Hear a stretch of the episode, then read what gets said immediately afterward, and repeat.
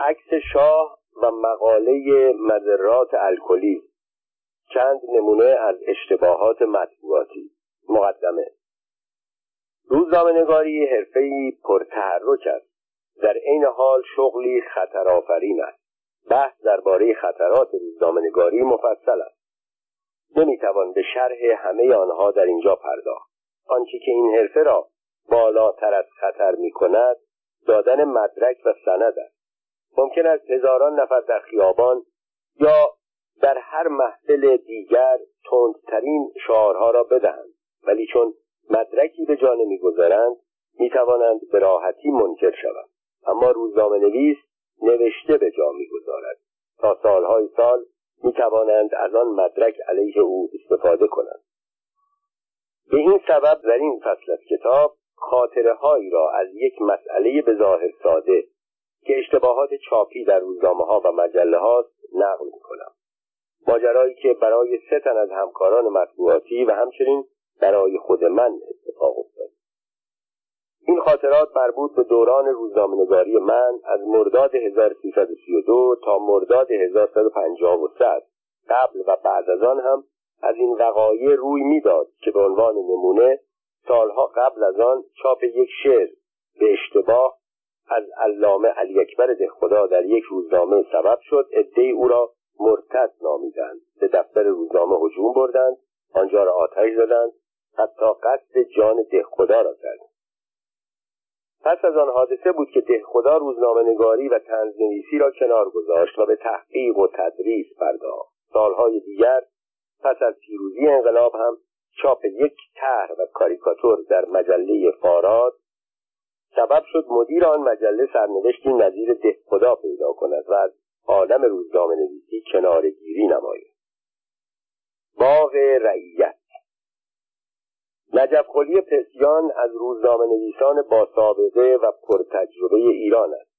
دید روزنامه نویسی خوب و قلمی روان دارد. او کار روزنامه نویسی را قبل از شهریور 1320 شروع کرد. با بسیاری از مطبوعات همکاری کرد چند کتاب نوشت. به خاطر منش و اخلاق خود مورد احترام همکاران است پسیان سالها سردبیر مجله اطلاعات ماهانه بود که از مجله های سنگین زمان خودش به حساب می آمد مدتی هم سردبیری اطلاعات روزنامه را به عهده داشت. بعد از 28 مرداد 1132 مجله هفتگی پیکار زندگی را منتشر کرد که آن هم از مجلات خوب زمان خودش انتشار مجله پیکار زندگی زیاد ادامه پیدا نکرد. علت آن بود که در یک شماره در سال 1333 در صفحه سه مجله یک عکس تمام قد با لباس نظامی از سپهبد فضل الله زاهدی نخست وزیر وقت چاپ کرد. در این عکس سپهبد زاهدی در مقابل یک درخت پرشاخ و برگ ایستاده بود. با یک دست یک گلابی بزرگ را که به درخت آویزان بود سبک سنگین می‌کرد. تا اینجا هیچ اشکالی نداشت. شاید سپهبد زاهدی و پسر همه کارش اردشیر زاهدی و دوستان و طرفدارانشان از مشاهده آن خوشحال هم شدند. اما در آن صفحه تا آنجا که به خاطرم مانده این مصرع چاپ شده بود. اگر ز باغ رعیت ملک کند فیبی و اینطور تفسیر شده بود. باغ رعیت نیست و باغ خودشان است. ملک نیست و نخست وزیر است. نمی کند بلکه نگاه می کند تازه سیب نیست و گلابی.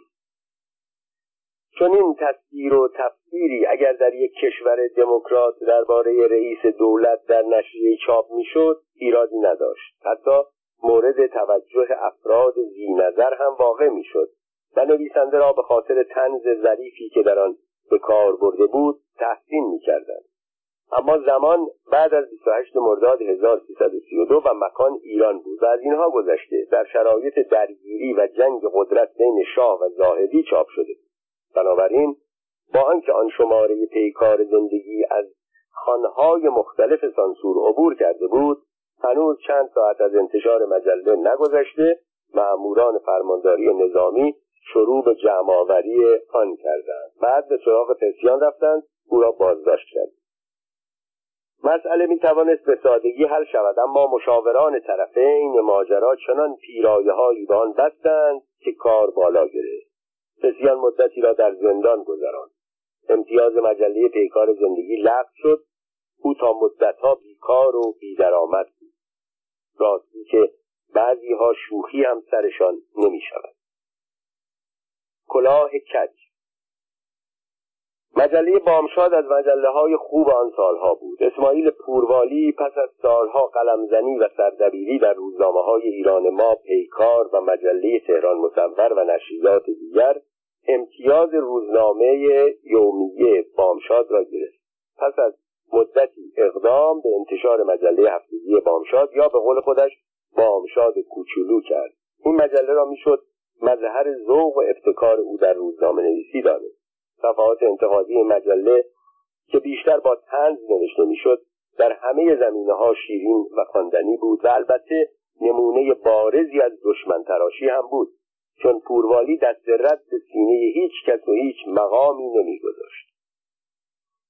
این مقدمه را داشته باشید تا به مقدمه برسم. در آن زمان رسم بود قسمتهایی از صفحات مجله را طی هفته میبستند. برای چاپ آماده می‌کردند. قسمت آخر مجله را در روز آخر که اغلب به شب و نیمه شب می‌کشید بسته می‌شد و اصولا مدیر یا سردبیر تا آخر کار میماند. ولی وقتی می‌دید کار به آخر رسیده و مشکلی وجود ندارد بقیه کارها را به جانشین یا معاون خود یا متصدی صفحه بندی واگذار می‌کرد و می‌رفت. و البته اگر مشکلی پیش میآمد این شخص شماره تلفن‌های لازم را داشت و می‌توانست با مدیر تماس بگیرد. در انگام صفحه بندی صفحات آخر مجله گاهی پیش می آمد که چند سطر یا چندین سطر کم یا زیاد می آمد. در صورت زیاد آمدن به اندازه آن از آگهی های کوچک برداشته می شد یا تیترها کوچکتر می شدن. اگر مدیر یا سردبیر خودش حاضر بود می توانست چند سطر بیزرر را از مطالبی که در آخرین صفحه های بقیه رفته بود حذف کند در صورتی که مطلب کم می آمد به نسبت کمی یا زیادی یک آگهی مجانی مثلا با ایران تور مسافرت کنید که به سبب حمل مجله به شهرستانها به طور پای چاپ می‌کردند یا عکس یک شاگرد اول و یا گاهی عکس کودکی زیبا که دوست یا آشنایی برای چاپ داده بود یا گراور یک منظره مربوط به صفحه ادبی همیشه از این گراورها از شماره های پیش در کشوهای مربوط به آن مجله موجود میگذاشتند و شعری متناسب با آن زیرش مینوشتند و صفحه را میبست. به طوری که بعدها شنیدم آن شب یا آن نیمه شب به اندازه 20 سطر یک ستونی در آخرین صفحه مجله جا خالی مانده. سردبیر یا جانشین سردبیر که تا آن وقت شب در آنجا کار می‌کرد و احتمالا خستم شده بود مراجعه به پوروالی را لازم ندانست. طبق سنت همیشگی در میان گراورها به جستجو پرداخت. از غذا یک گراور یک ستونی تقریبا به اندازه جای خالی مانده در صفحه پیدا کرد گراور مربوط به یک پسر بچه پنج شش ساله بود که لباس بچه های مدرسه نظام را پوشیده بود و از غذا کلاه کاست نظامیش را هم کج روی سرش گذاشت. سردبیر که شاعر هم بود فکر کرد چه بهتر آن را چاپ کند و شعر معروف حافظ را زیرش بنویسد. نوشت و داد با حروف درشت چیدند و زیر عکس گذاشت. شعر این بود. نه هر که طرف کله کج نهاد و راست نشست کلاهداری و آیین سروری داند. او احتمال می‌داد عکس مربوط به پسر یکی از دوستان مدیر است که برای چاپ در مجله به مدیر تحمیل کرده. شب مجله چاپ شد. صبح مجله منتشر شد. ساعت حدود ده صبح بود که پوروالی متوجه شد در یکی از صفحات آخر مجله بامشاد کوچولو عکسی از کودکی شاه با لباس نظامی با شعر معروف حافظ چاپ شده است. چاپ چنین مطلبی آن هم بعد از 28 مرداد 1332 وحشت آفرین بود. در آن زمان دکتر اقبال نخست وزیر بود شاه در اوج قدرت. پوروالی به این نتیجه رسید که بهتر از قبل از آنکه ساواک دست به کار شود خودش دست به کار شود و تا همه مجله ها به فروش نرسیده آن را از بساط روزنامه فروشی ها جمع آوری کند. به شهرستان ها هم تلگراف زد از پخش مجله خودداری کند. ولی کار به این سادگی ها که آقای مدیر تصور می‌کرد نبود. پوروالی هنوز در خیابانها مشغول جمع کردن مجله ها بود که مأموران ساواز خودش را از خیابان جمع کردند. و به مرکز ساواز بردند آنچه که ما بعد از آن زمان شنیدیم بازداشت معاون سردبیر مجله و صفحه بند و حروفچین و ماشینچی چاپخانه مسعود سعد بود. بامشاد در آن هنگام آنجا چاپ می‌شد. آن زمان دو سه سالی می‌شد که از مدیرعاملی چاپخانه مسعود سعد استعفا داده زجر و شکنجه برای گرفتن اعترافات درباره این ماجرا آغاز شد. می‌خواستند روشن بشود این توطعه بزرگ به وسیله چه کسانی طراحی شده. هدف از آن چه بوده نام همکاران دیگر دخیل در توطعه فاش شود. میبایست کار بزرگ شود تا کشف ثبات بزرگ جلوه در حال پوروالی چنان که آن روزها در محافل سیاسی شیوع داشت تا پای اعدام پیش رفت. دکتر اقبال با آنکه با پوروالی رابطه دوستانه داشت احتمالا برای آنکه مخالفان پای او را به میان نکشند حاضر به مداخله نشد. اما امیر اسدالله اعلم با وجود آنکه پوروالی بارها خدمت او هم مانند بسیاری از رجال زمانه رسیده بود روی خصلت خانی نزد شاه مسافت پوروالی پس از مدتی طولانی بازداشت آزاد شد. بعدها روزنامهش را منتشر کرد. البته روزنامه بامشاد را نه مجله بامشاد کوچولوی فتاکار را. ماجرای همجنس بازان آمریکا. علی اکبر صفیپور مدیر مجله امید ایران وقتی دانست از راه روزنامه نگاری نمی‌تواند به هدفهای خود برسد به جای آنکه وقت نیرو هوش و حسن خلق خود را هر چهار را به حد کمال داشت صرف روزنامه نویسی کند با همکاری یک شرکت سرمایهدار به کار رایج آن زمان یعنی خریدن زمین ساختن زمین و فروش زمین پرداخت. و با توجه به شعار جهانی روزنامه نویس به همه جا می‌تواند برسد به شرط آنکه روزنامه نویس باقی نماند در این رشته به جای خرابکاری های روزنامه نویسی به عمران و آبادی کشور کلی کمک. کارش گرفت و به صورت یک مرد موفق در میان چند دوست روزنامه نویس ناموفق درآمد. علی اکبر صفیپور یکی از یاران کانون مطبوعات بود که بعد از 28 مرداد 1332 تشکیل شده بود. وجه مشخصه اعضای کانون مطبوعات در آن زمان مخالفت با دولت سپهبد زاهدی نخست وزیر وقت و طرفداری از دکتر محمد مصدق رهبر زندانی نهضت ملی ایران بود. کانون غیررسمی مطبوعات که در نیمه دوم سال 1332 تشکیل شده بود در سال 1339 عملا منحل شد ولی اعضای آن تا 29 مرداد سال 1353 که بیشتر نشریات تعطیل شدند و حتی سالها بعد از آن همبستگی خود را حفظ کرد. در آن سالها صفیبور سخت به کار سازندگی مشغول بود. به این سبب به کار مجلش کمتر میره. از نظر سیاسی هم به نمایندگی مجلس شورای ملی بیش از روزنامه نویسی سیاسی که ظاهرا دورانش سر آمده بود علاقمند شد. به همین سبب وقتی در دوره بیست و یکم به نمایندگی مردم نهاوند به مجلس رفت هم به شهر نهاوند و هم به مردم آن شهر خدمات زیادی کرد. در همین ایام نامه ای از خوزستان از سوی یک مهندس پتروشیمی به مجله امید ایران رسید. در پاکت مقاله ای بود با عنوان هم جنس بازی در آمریکا و هم جنس بازهای مشهور جهان همراه با عکس بزرگی از چند تن از شخصیت های معروف سیاسی هنری و سینمایی جهان. عکس ها تمام قد و از چهره های مشهور بود و از نقاشی های دیواری یکی از کافه های مخصوص هم جنس بازان لس آنجلس عکس برداری شد. مقاله که از مجله معروف لایف چاپ آمریکا ترجمه شده بود بدون مطالعه دقیق نامه زمینه و ویراستاری مجدد و دقت در عکس ها برای حروفچینی به چاپخانه و عکس آن به گراورسازی فرستاده شد. ظاهرا مشاهده عکس یکی دو تن از هنرپیشه های معروف سینمای آمریکا کافی بود مسئول صفحه را به جالب بودن مطلب معتقد کند مقاله صفحه بندی شد و در یکی از صفحات وسط مجله چاپ شد. سانسور هم با توجه به تیتر انتقادی آن درباره همجنس بازی مطلب را سرسری بازبینی کرد و اجازه انتشار مجله صادر شد. هنوز چند ساعت از انتشار مجله نگذشته بود که زنگ تلفن مجله امید ایران به صدا درآمد. عکس یکی از همجنس بازهای مشهور جهان شباهت به شاه شباهت که نه تصویر خود شاه بود.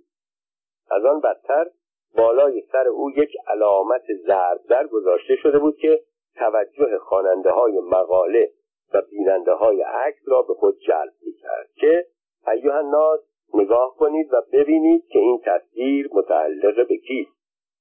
به این ترتیب برای نخستین بار در ضمن اتهاماتی که به شاه زده می‌شد اتهام تازه‌ای به نام همجنس بازی به آنها اضافه شد. آن هم به وسیله مجله‌ای که مدیرش نماینده مجلس بلافاصله دستگاه ساواک به جنب و جوش افتاد. کار چنان بالا گرفت که صحبت از اعدام صفیپور هم به میان آمد. ساواک تا آبادان معمور فرستاد مترجم مقاله را پیدا کردند. زندگی او هم به خطر افتاد. ولی او توانست ثابت کند کارش فقط ترجمه یک مقاله از یک مجله آمریکایی بوده. علامت در را بالای تصویر شاه به این سبب گذاشته که توجه گردانندگان مجله را به آن جلب کند که بدون دقت و صلاح اندیشی عکس را چاپ نکنند. این موضوع فقط در محافل سیاسی منعکس شده بود و توده مردم از آن آگاه نشدند. اما عیب کار در جای دیگر بود. صفیپور در نهاوند یک رقیب انتخاباتی داشت که از مالکان بزرگ و از متنفذان منطقه بود. وکالت نهاوند در دوره های قبل تویول خانواده او بود. اما در آخرین انتخابات صفیپور توانسته بود او را شکست بدهد و خود از نهاوند به مجلس برود. چه فرصتی بهتر از آن که با این اشتباه مطبوعاتی انتقام خود و خانوادهش را بگیرد و برای دوره آینده صفیپور را از مجلس ترک کند. مهمتر از همه که او دوست نزدیک ارتش بود خاتم فرمانده نیروی هوایی و داماد شاه. رسیدگی به این مسئله را سپهبد نصیری شخصا به عهده گرفته بود و برنامه او سلب مسئولیت نمایندگی از صفیپور لغو امتیاز مجله امید ایران رسیدگی پرونده در دادگاه های نظامی و صدور حکم اعدام. وقتی کار به اینجا کشید دوستان صفیپور به او گفتند تنها کسی که می‌تواند در ماجرایی به این اهمیت وساطت کند سید ضیاءالدین طباطبایی نخست وزیر کودتا و مشاور شاه صفیپور به ملاقات او رفت. سید قول داد در نخستین چهارشنبه که با شاه نهار می‌خورد ماجرا را مطرح کند. سید زیا برای جلب رضایت شاه چنین استدلال کرد. این مقاله از یک مجله خارجی ترجمه شده اسمی از شما نیامده فقط مسئله شباهت یک عکس با شما در حال حاضر فقط عده کمی از ماجرا اطلاع دارند. هیچ کس تاکنون چون این اتهامی به شما وارد نکرد. اما اگر امتیاز مجله لغو شود از مدیران سلب صلاحیت شود به دادگاه برود و محکوم شود موضوع همگانی خواهد شد و این به صلاح شما نیست. شاه پس از مدتی فکر جواب داده بود در این باره گزارش های زیادی از منابع مختلف به ما رسیده که همگی تقاضای اعدام مدیر مجله را کردند. اما من هم با شما هم عقیده هستم و معتقدم یک نفر باید عقلش را از دست داده باشد که در چنین شرایطی علیه من چنین کاری بکند. دستور می‌دهم ولش کند. صفیپور از یک اعدام کوچولو نجات پیدا کرد. امتیاز امید ایران لغو نشد و او آخر دوره بیست یکم در مجلس باقی ماند. اما سرانجام ساواک کار خودش را کرد. در دوره بیست و دوم که صفیپور از نهاوند انتخاب شد دستور داد اعتبارنامه به شخص نام شخص دیگری صادر شد مقاله مجله لایف یک مقاله تحقیقی و تاریخی بود. مسئله را از بعد روانشناسی مورد بحث قرار داده بود. ضمنا روشن بود که نویسندگان و گردانندگان مجله تصویر شاه را نشناخته بودند چون اسمی از شاه در مقاله برده نشده بود در حالی که اسم عده دیگر آمده بود.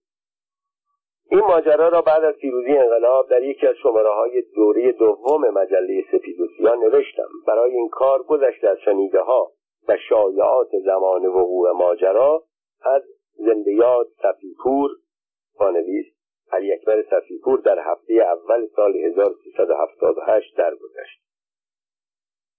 هم پرسجو کردم تا از پایان داستان مطلع شوم. قبل از پیروزی انقلاب جرأت نمی‌کردیم درباره ماجرا زیاد گفتگو کنیم. او گفت ساواک وقتی متوجه شد در اینجا توطئهای صورت نگرفته به این فکر افتاد احتمالا ایرانیان مخالف رژیم در خارج از کشور اقدام به این کار کردند. کسانی را به لس آنجلس فرستاد کافه مورد نظر را پیدا کردند. صاحب کافه مردی هروئینی بود. برای آنکه توجه همجنس بازها را به کافه خود جلب کند از یک نقاش خواسته بود تصویر عدهای از همجنس بازهای مشهور را تمام قد روی دیوار بزرگ کافه نقاشی کند. او هم چنین کرده بود.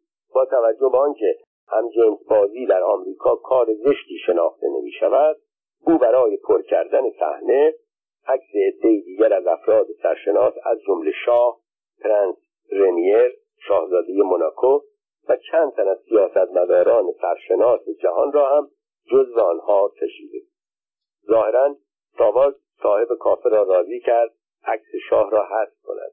صاحب کافه هم چنین کرد و به احتمال قوی از نقاش خواست عکس یک فرد سرشناس دیگر را جای آن بکشد.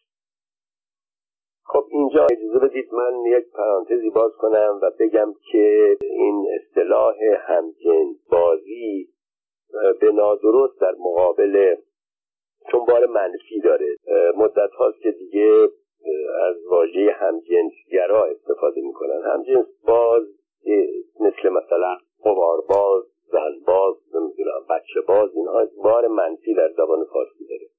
خوندن این مطلب از دکتر بهزادی دلیل همنظری ما با ایشون نیست در این زمینه. اجازه بدید ادامه بدم این مطلب. مذرات الکلی. چهارمین ماجرا از این نوع در سال 1337 و در مجله سپید و سیاه روی اما چون دنباله پیدا نکرد در خارج از مجله هم منعکس نشد. ماجرا از این قرار روزی مترجم جوانی به دفتر من آمد. ترجمه کوتاهی را برای چاپ داد. ما در مجله کمبود مقاله کمبود نویسنده و کمبود مترجم نداشتیم. ولی هر نویسنده یا مترجم جوانی به قصد همکاری به مجله میآمد نوشتهاش را میخواندم و برای تشویق او حتی امکان اولین مقالهاش را چاپ می‌کردم. کاری که مدیران و سردبیران پیشین با اولین مقاله و نخستین ترجمه من نکرده در آن زمان عقیده داشتم بالاخره روزی نویسنده یا مترجم با استعدادی که همیشه در انتظارش بودم وارد دفتر خواهد شد و در مجله تحول ایجاد خواهد اتفاقا همچنین شده هم در وضع مجله تحول ایجاد کردند هم خودشان به شهرت رسیدند. حتی یکی دو تن در سطح جهان مشهور شدند که بحثش طولانی بماند برای وقت دیگر و جای دیگر ربطی به این قصه ندارد مقاله مترجم جوان ترجمه یک مطلب بهداشتی درباره مذرات الکلیزم بود. می‌شد آن را چاپ کرد می‌شد آن را چاپ نکرد. فکر کردم برای تشویق آن جوان مقاله را بدهم حروف چینی و صفحه بندی کنند هر وقت جای خالی در مجله پیدا شد چاپ کنم. جهانگیر پارساخو در آن زمان علاوه بر اداره صفحه های جدول و مسابقات متصدی آرشیو مجله هم بود. او را صدا کردم. مقاله را به دستش دادم. گفتم مقاله را بخوان یک عکس مناسب برایش پیدا کن. دقایقی بعد آمد.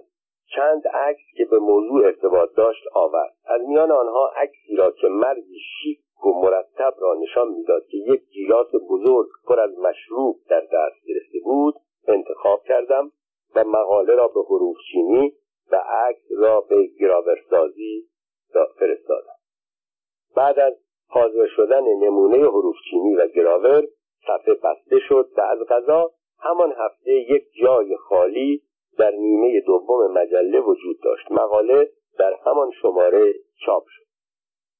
روز بعد از انتشار مجله از قسمت مطبوعات ساواک با تلفن مرا احضار کردند. در آن سالها سر و کار نشریات به طور مستقیم با ساواک بود و مجله قبل از انتشار سانسور می‌شد. اما فقط نمونه های دستی صفحه های سیاسی خبری و انتقادی و تفسیرهای خارجی فرستاده می‌شد. آنها در آن زمان با صفحات داستان و پاورقی و گزارش های هنری و ترجمه های علمی و بهداشتی کاری نداشتند. آن روز وقتی به اتاق متصدی مطبوعات ساواک رفتم دیدم مجله سفید و سیاه روی میزش است. صفحه مذرات الکلیزم را باز کرده یک خطکش هم روی آن گذاشته وقتی مرا دید مجله را جلوی من گرفت. گفت شما این صفحه را دیده اید با خنده معنیدار جواب دادم نه تنها دیدم بلکه با دقت هم خواندم. مقاله بهداشتی درباره مذرات مشروبات الکلی. گفت عکسش را چطور؟ عکس آن را هم دیده اید با تبختر گفتم البته که دیدم. اگر نمی‌دیدم که چاپ نمی کردیم گفت پس لطفا یک دفعه دیگر نگاه کن. مجله را برداشتم جلوی چشمم گرفتم. چه دیدم؟ اعلی حضرت همایون شاهنشاه یک گیلاس بزرگ مشروب در دست گرفته بود. در زیر آن شرحی شبیه به این دیده می‌شد. به سلامتی شما و بیماری خودم. احتمالا جناب سرهنگ از قیافه من خیلی چیزها فهمید. مخصوصا وقتی بی اراده از او پرسیدم چرا اینطور شد و او با خنده زهراگیر و معنیداری گفت اتفاقا من هم می‌خواهم از شما بپرسم که چرا اینطور شد. راستی چرا آنطور شده بود؟ جناب سرهنگ چشمانش را به من دوخت تا پاسخ سخنانش را بدهم. گفتم من تا اصل عکس را نبینم نمی‌توانم جوابی بدهم. جواب داد امیدوارم اصل عکس گم نشده باشد یا اگر تا حال گم نشده بعد از این گم نشود. به معنی کنایش پی بردم. با اطمینان خاطر گفتم تنها مدرکی که من دارم همین عکس است. اگر گم بشود به ضرر من خواهد به سرعت به دفترم برگشتم. از پاساخو پرسیدم اصل عکس مذرات الکلیزم را که این شماره چاپ کرده ایم داری؟ گفت الان برایتان میآورم. بعد از چند دقیقه برگشت. خوشبختانه عکس را بعد از استفاده و برگرداندن از گراورسازی حفظ کرده بود نگاه کردم. همان عکس بود با همان ژست با همان گیلاس با همان لبخند با همان کت و شلوار و با همان کراوات اما اصلا شبیه شاه نبود. همیشه آخرین شماره مجله را کنار میزم به دیوار می‌زدم. آن را برداشتم. صفحه مذرات الکلیز را باز کردم. همان عکس بود.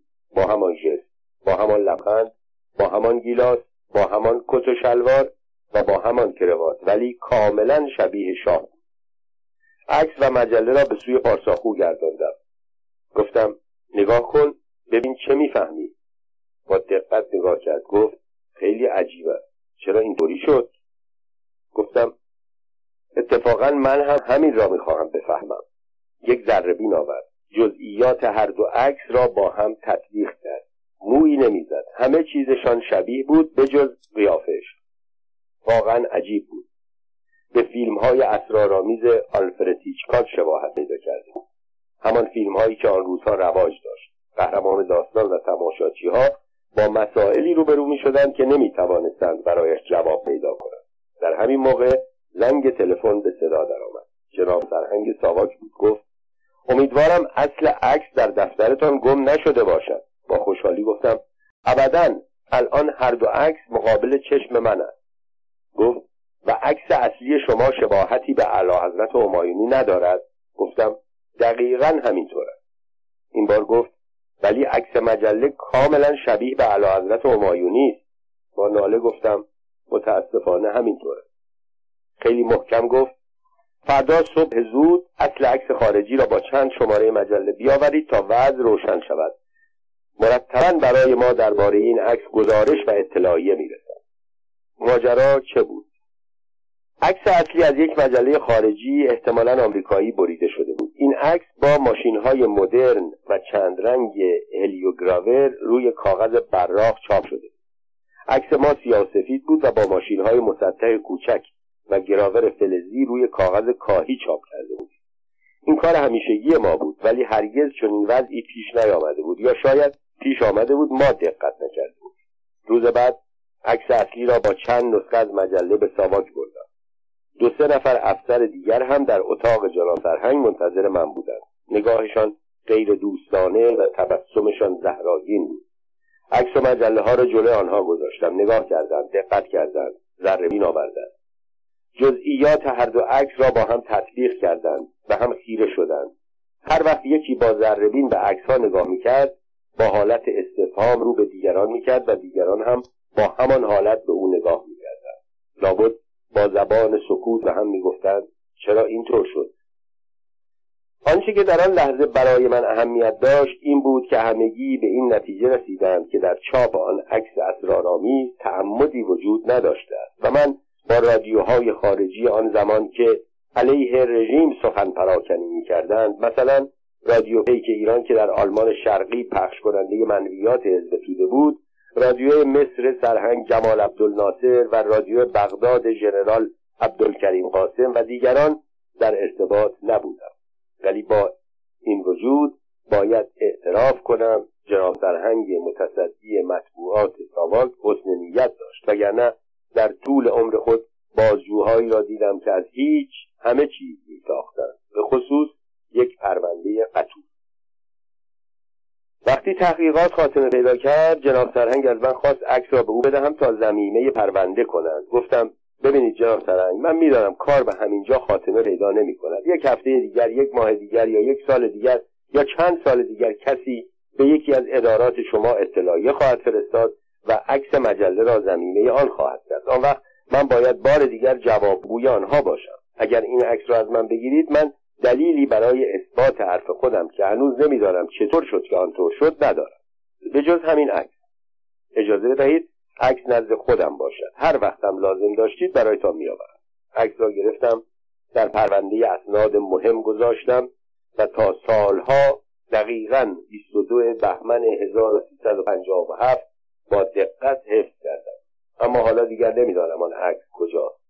دنبالش هم نمیگردم چون می‌دانم دیگر احتیاجی به آن پیدا نخواهم